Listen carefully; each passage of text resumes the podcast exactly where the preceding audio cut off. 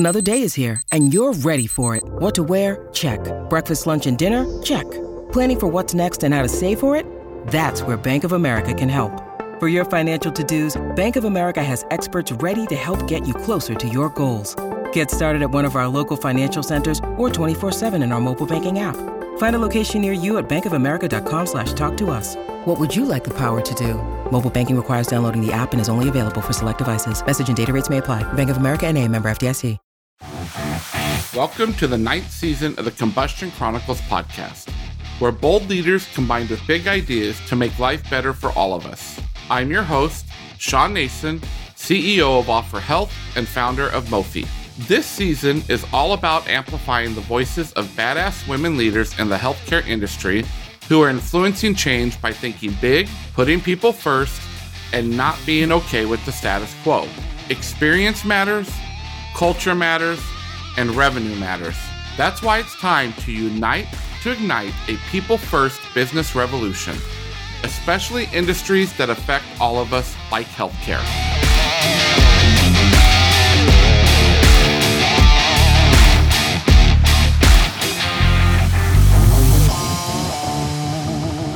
Liz Popwell is the Chief Strategy and Transformation Officer for Stony Brook Medicine. In this position, she drives all aspects of strategy and identifies key initiatives to guide growth and transformation. Prior to this role, she was Chief Strategy Officer for Ascension Michigan, where she managed business partnerships spanning M and A, J Vs, and clinical affiliation agreements. Liz also held several positions at Atrium Health, including V P of Systems Management, Chief Ancillary Executive, and Strategy Executive. She's been a healthcare professional for over twenty-eight years and was recognized in two thousand fifteen as one of Charlotte's top fifty most influential women. She's a fellow of the American College of Healthcare Association, as well as a senior fellow of the American Leadership Forum. Welcome to the Combustion Chronicles, Liz. Thanks, Shawn. I appreciate you having me here. Yeah, what a career you've had. And to our listeners, um, before we started recording, Liz and I were just catching up and have lots of intersections of people here in healthcare. So, so excited to be able to talk to you. And, and Liz, this whole season is about amazing women, leaders in healthcare. And um, as we heard from your bio, such a great career, so amazing.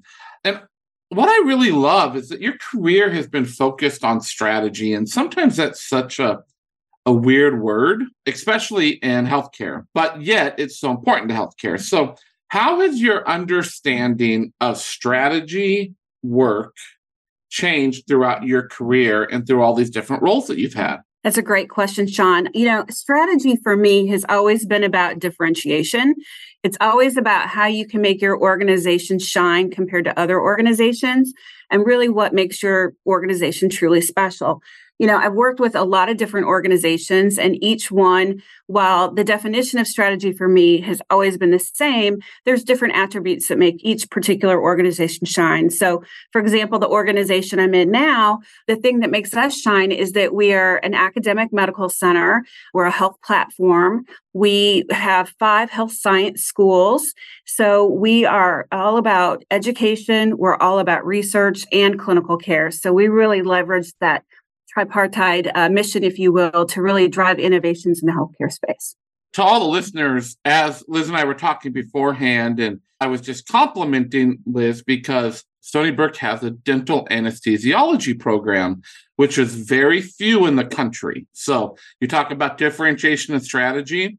There's very few in the country, and some of them are even starting to close down. So love it, and love that that you are looking at strategy as the differentiator for the organization. So obviously, you know, you need to be able to see how the organization's entire experience ecosystem works to create successful strategic planning. And, and we define experience ecosystems at Mofi as all the touch points that any patient, provider, any person can touch, right? And I have a background from Disney, so I'm very passionate about experience. How do you see strategy intersecting with patient, family, and employee experience in your mind? I think it's fundamental to think about all of those elements when you're thinking about your strategy, because ultimately your strategy is your roadmap to live out your mission and your vision statements for your organization. And our vision and mission statements for our organization are really grounded in those three elements: research, education, and clinical care. And it's really to help communities thrive and to help them be healthy. And so that's all about the consumer. That's all about the patient. That's all about the family members. It's about our employees. A lot of them sometimes provide care, but they also receive care in our organization. So it's really about the people that we care for. And it's about making sure that we are driving strategies that are relevant to the different needs of the communities we serve. So I want to dig a little bit further in that, because I love what you're talking about with community. And also within an experience ecosystem, we say that it's more than just departments working well together. We call that breaking down the silos, which, as you know, Liz, healthcare has no silos, right? So, right. Right. We all just get along. But it extends to external partnerships and vendors as well. So how do you ensure that a great patient customer experience is translated to the entire experience ecosystem, including your external partnerships that you work so closely with as the chief strategy officer? Right, exactly. So for us, you know, I call it working the horizontal across the silos, right? You're trying to pull everything together across those different entities, business units, et cetera. And, you know, again, for us, it starts with mission and vision. If we have a partner that's not aligned with our mission and our vision, then they're not probably a good partner. And so when we start thinking about the different partnerships and the different models of care that we want to provide that are innovative and disruptive, we really start with, what is at the root of that organization? Is their mission, is their vision aligned? Is it words on a page, or is it something they live out every day? Because we expect it to be lived out through our values every day. And so as part of our strategic plan, we focus very much on the behaviors that we expect that align to where we're headed. And we expect our partners to have those same types of behaviors. And as a state organization, we take care of patients regardless of their ability to pay. We're very focused on disparities of care. We're very focused on the indigent. We're very focused on the marginalized. And we have lots of programs and initiatives that we've put in place to really elevate the needs of the community in new and different ways. And so for us, it's all about making sure that we're aligned in spirit before we actually align in a business model. And we call ourselves a health care platform because we know we've got to partner with other organizations in order to live our mission. We are looking at care in the home these days. We're looking at virtual care models these days. Everyone's focusing on all these different pathways to provide care closer to home. And that means we have to partner not just with other organizations to make that happen, to have the resources, but we also need to partner with our patients or our consumers to understand what they need and want so that we're delivering the care in a way that makes optimal sense to them. So let's be real. You call yourself a healthcare platform. Mm-hmm. You're the chief strategy officer. Mm-hmm. What does your board think about that? It's interesting because we have a unique situation the way our governance works. Our governance is actually the president of the university. And so we don't have a traditional board per se. We have a board of advisors and work with our board of advisors in our community. And they they understand that our goal is to serve the community. And we have in Long Island, you know, very geographically hard to reach areas.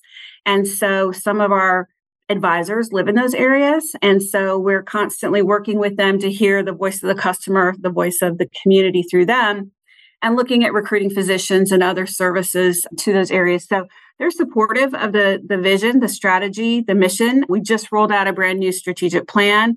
There's a lot of excitement about that. But now the real hard work begins, frankly, because we've got these great aspirations. We've got these great ideas. And so now we've got measurable goals that we've cascaded into the organization. And as I remind everyone, now the real work starts, because we've been on this journey for nine months to create the strategic plan, making sure we got buy-in from over a thousand people, frankly. We wanted to make sure we got that input. But as you well know, the rubber meets the road, right? When you get those things implemented. And so creating a cadence of measurable goals is what we're working on and, and cascading through the organization. Well, I love that you say that, because people think, okay, we got the strategic plan. Mm-hmm. In our organization, I created a strategy on a page. It's mm-hmm. really simple, the SOAP document.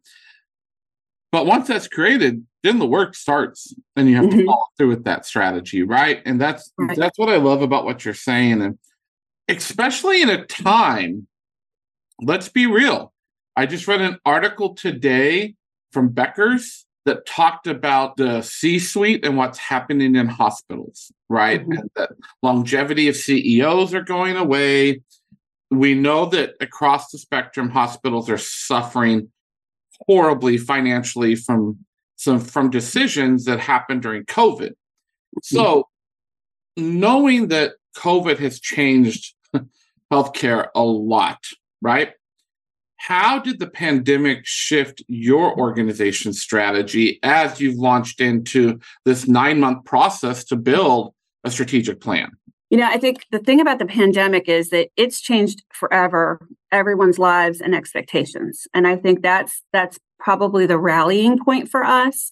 You know, during the pandemic, it was all about what we could do to partner with the community and others to, you know, make sure we've got enough P P E and, and other equipment and care spaces. And uh, we delayed the launch of our children's hospital so we'd have space for COVID patients. So it became very tactical day-to-day responses. And this organization is very resilient. And I think a lot of organizations have learned that they are more resilient than they realized as they went through the pandemic. And that really has helped shape the spirit of our strategic plan, which, you know, one of our key priorities is really around our workforce and really around our people and our culture, and having that culture of gratitude and making sure we continue with that, because, you know, we, we saw that a lot of burnout through the pandemic across healthcare nationally. And sometimes we have to go back to the basics and remember that it's about gratitude. It's about the people that are providing the care, and focusing on them then helps us to focus on the patients. And so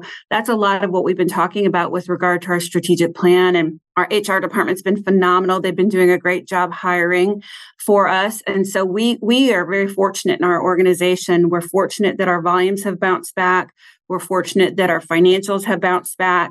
We're fortunate that our H R team has been able to replace, you know, some of our workforce that's left us. And so I think for us, it's a very exciting time. I know some organizations are not there yet, and, and we, we hope and pray that they'll get there soon. But for us, we're very fortunate. We're in a good spot, and we have a lot of excitement about this new strategic plan and how we're going to be able to move forward. A nice smile can be pleasing if you can get the dental care to help create one. Medicaid kids don't always have a lot to smile about. It's challenging for them to see a dentist. OfferHealth was started to increase access to healthcare for people who don't have it. Offer SmileMD Business partners with dental practices to get these kids seen faster. SmileMD's three-person care team brings hospital-grade anesthesia to the dental offices, so those kids can be on their way to getting the smiles most of us may take for granted. OfferHealth, creating connections, improving lives, care you deserve. Learn more at offer health dot com. That's O F F O R.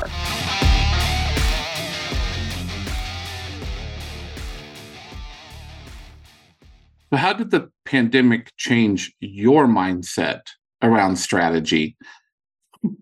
That's a great question. So as I was getting Instacart groceries, and as I was getting, you know, Instacart and DoorDash throughout the pandemic, I think the biggest thing that changed in my mind is I always knew we needed to be patient-centric, consumer-centric, but I didn't realize just how much we needed to double down on that, especially in this organization as an academic medical center. We're used to everyone coming to us rather than us going to them. And I think that's what's changed in my mindset and in the mindset of a lot of the people I work with is we have to be in the home. We have to be out in the community. people don't want to drive. They have even less tolerance to drive to a major academic medical center or a major medical office building, et cetera. People are less patient now than what they used to be.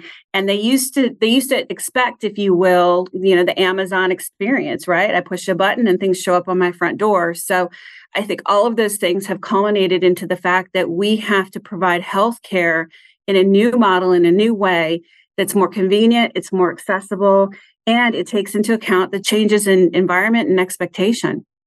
Well, and I think what's powerful about your statement there, and I hope the listeners are hearing, I think a lot of organizations thought they were consumer-friendly and customer-centric, or had the customer in the middle. And then all of a sudden you realized, not at all, right? And exactly. You, and you were forced to have to do it. And I think that was a big takeaway for a lot of organizations. What's sad to me is seeing organizations, unlike what Stony Brook is doing, that are not doubling down on that mm-hmm. and are actually pulling away from that even more, and what impact that's going to have on those hospital systems and on what's happening in healthcare. So right. I put all over the place, Liz, this terminology, maverick-minded and human-obsessed. So here we are talking about it. And I'm obsessed with putting people at the center of decision-making, especially in the healthcare industry. And, you know, I tell my executive team, my job is not to make decisions. My job is to remove barriers and obstacles for you. I know that I hire much smarter people around me than I am. I claim it. I'm not afraid to say it as a C E O. But at all that, I keep saying to them, we have to keep people in the center, have to. So how do you make room? And you're talking about Long Island here, and these, you know, you help serve the under-resourced, underrepresented communities. So how do you make room for the voice of the patient to always be front and center in everything you do at Stony Brook? Yeah, that's a great question. So there's a, a variety of ways in which we strive for that. And by no means have we cracked the code on that yet. I mean, we, it's a constant journey for improvement, right? So we have several things that we've done. We we have patient family advisory councils. So for example, our children's hospital has a patient family ad- advisory council. We've got those in a couple of our service lines. We've got market studies that we're doing constantly to understand what is it consumers want? What do they need? We find access is always an issue. Affordability is always an issue, and drive times are always an issue, right? So we we look at, and, and some of those things are classic, right? They're, they've been around forever, problems forever, but we look at those. We do, um, we've done some focus groups. I actually went out and interviewed several members of the community and leadership to really understand their perspectives on what they think we need and the the constituencies that they represent, frankly. I also went out and talked to a lot of our deans and our faculty, and a lot of our students are out in the community. We've got social work students, for example, that go to public libraries and help serve underserved populations. And so listening to our deans and really helping to understand what are they seeing as they're out in the community. I sat on, you'll like this, I sat on a Shark Tank event just in the last week. And it was amazing. We had uh, fifteen interns that came in, and they were all students of Stony Brook University. They were either nursing, biomedical, radiology. There were a variety of them. They broke up into three teams, and they're very smart young people. And one of the teams actually pitched to us a project around bilingual services. We've got a lot of, you know, Spanish-speaking first language individuals in our community. We've got a lot of disparities of care in those communities as well. And this team just opened our eyes to just all of the different pain points and all of the different things that made it hard for our Spanish-speaking patients to understand, and how they were going to re-engineer the way that we provide care and the way that we can communicate more effectively with those patients. And it was a huge eye-opener. I never expected that that would come out of that process, but just being aware and in the moment and listening as you have opportunities, you learn a lot. And we're learning even from our students what our community needs. So I thought that was special. That's powerful. Love that you're doing that with the interns too, like giving them that opportunity.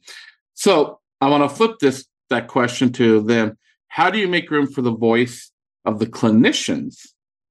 Because we know they have an opinion, Yes, they um, always have an opinion. Always have an opinion and very seldom agree together. Right. So right. How do you make voice for those clinicians in your strategic plan and all that you're doing there? Yeah, great question. A lot of lot of channels. You have to use a lot of different channels for feedback, right? The first channel is town halls. We hold staff town halls. We hold leadership town halls. Went out to different departments, met with staff, met with leaders, did a survey, for example, where we asked, we, you know, we had started to formulate some themes to our strategic plan, and we sent those out and got, gosh, I think it was twelve hundred responses back. Just from that one survey, wow. um, just trying to listen again to what, you know, what resonates the most, because we we did change our mission and our vision statement, and our value statement uh, was tweaked slightly through the process. So we wanted to hear their voices, what makes the organization special to them, and what resonates to them as caregivers and providers. So did a lot of listening. My first ninety days on the job, I've been here a year, was going out, talking to people, creating relationships. There's a purposeful reason why it took us nine months to build the strategic plan.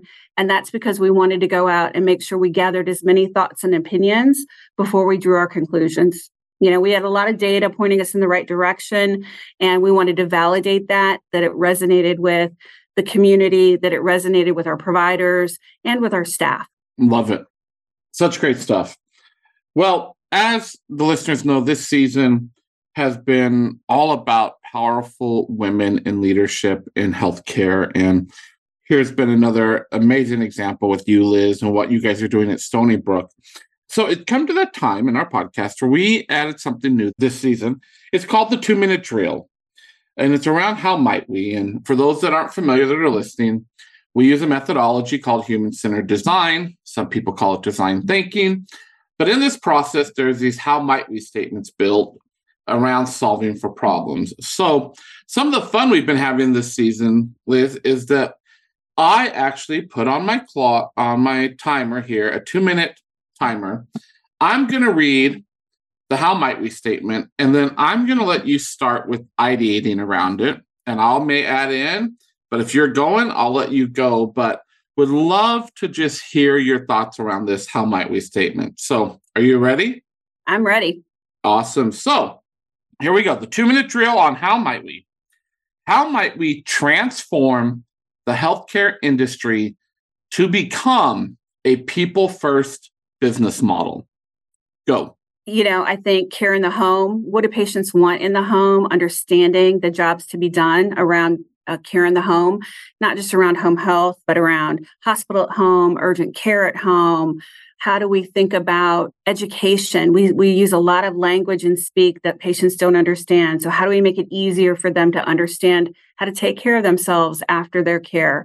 How do we use plain language? How do we use design thinking sessions to drive our consumer journeys? We we don't do enough of that. Collaboration. How do we collaborate across those silos that you talked about, and even reach into industry? You know, there's a lot of disruptors out there that are not in healthcare, not providing clinical care, that are out there and coming into that space, right? You've got Amazon now in the space. So rather than thinking in traditional partnership models, how can we think about non-traditional partnerships, and how can we leverage companies like Best Buy, companies like Amazon that are, are known for distribution systems and processes, and how can we learn from that and then really, you know, take our antiquated processes and systems and make them better for the consumers? How can we make sure that we're connecting with those patients and hearing their feedback, getting their reviews? We have a new process that's called Binary Fountain Software, and it gives us real-time feedback. So how can we really not just get the feedback, but how can we activate on that feedback? And how can we make sure that we're learning from that feedback, I think, is a big opportunity for us. So, gosh, there's so many different ways that we can do that. And we've got so many generations of patients and different needs within those different generations. We've got so many different types of consumers. And how do we make sure that we're listening to and meeting their specific needs and making sure that we're communicating that to the care team that's providing, uh, whether it's a care or procedure or whatever it is. Awesome. Awesome. I love it. I've always wanted to say, what if we could just, you know, because we learned this from the pandemic a little bit, but what if, or how might we just shut down a hospital for seventy-two hours and make care at home happen. Mm-hmm. I think that'd be amazing. People would be like, oh my gosh, you can't do that. But can we? I think we can. We learned a lot in the yeah. pandemic. Like you said, we're a lot more resilient than we thought. We and are. I think people are more open to healthcare in other places now because of that, because they saw that you could still get effective healthcare mm-hmm. and not have to be walking into a hospital. So exactly. Okay. Well, it has come to the last part of this recording, and this is called the combustion questions. Okay. Three randomly selected questions that my human A I robot sends to me via text. I get this magical text that comes on. I have not read these three combustion questions at all. So when I read them to you, it'll be the first time I've heard them as well. So are okay. you ready for your combustion questions? I'm ready. All right. Combustion question number one. What was your favorite toy when you were a kid? Oh, my gosh. I would say my McDonald's Playland. When I was young, we used to have, you know, the little McDonald's, and it had the little trays and the little cups and all of that. And then my first cat I got when I was young. My brother and I would play with that thing, and we put the cat in the McDonald's. And that was my favorite toy. Who needs a Barbie dream house when you have a McDonald's Playland? I exactly. totally remember those. Totally remember those. Awesome. Question number two. Would you prefer breakfast for dinner or dinner for breakfast? Breakfast for dinner. And what's your favorite breakfast food? I love omelets. Love it. My yeah, wife would omelets. probably, as I read that, my aunt, my wife would probably say dinner for breakfast because she loves cold pizza in the morning. Oh, there you go. I don't like it only if I've been out. And I don't do that as much anymore. So, all right. Combustion question number three. What do you think about elephants? You eat them one bite at a time. I think of that old Quality joke. You know, how do you, how do you eat an elephant? One bite at a time. One bite at a time. I love it. I love it. Well, Liz, thank you so much. I love hearing your spirit and your passion and what you're wanting to do at, at Stony Brook, and I love hearing what's happening there. So I'm assuming for people to get a hold of you, reach out to you, follow you, as LinkedIn is the best way. You're out there. I follow all of our guests. So if you can't get to her, follow me and I'll make sure you get to her. Send me a message. But thank you again, Liz. And until we meet in person, stay safe and be well. Thanks, Shawn. Much appreciated. Thanks so much for listening to this episode of the Combustion Chronicles. If you've enjoyed this episode, please take a few minutes to subscribe, rate, and review. Remember that I'm always looking to meet more big thinking mavericks, so let's keep the conversation going by connecting on LinkedIn. If you want to discover more about human-obsessed, maverick-minded leadership, go to mofi dot co or go to experience evangelist dot com to learn more about my mission to challenge leaders to blow up outdated, siloed systems and rebuild them with an aligned, human-first approach. You can also learn more about OfferHealth's commitment to reimagining outdated healthcare models at offer health dot com. As always, stay safe, be well, and keep blowing shit up.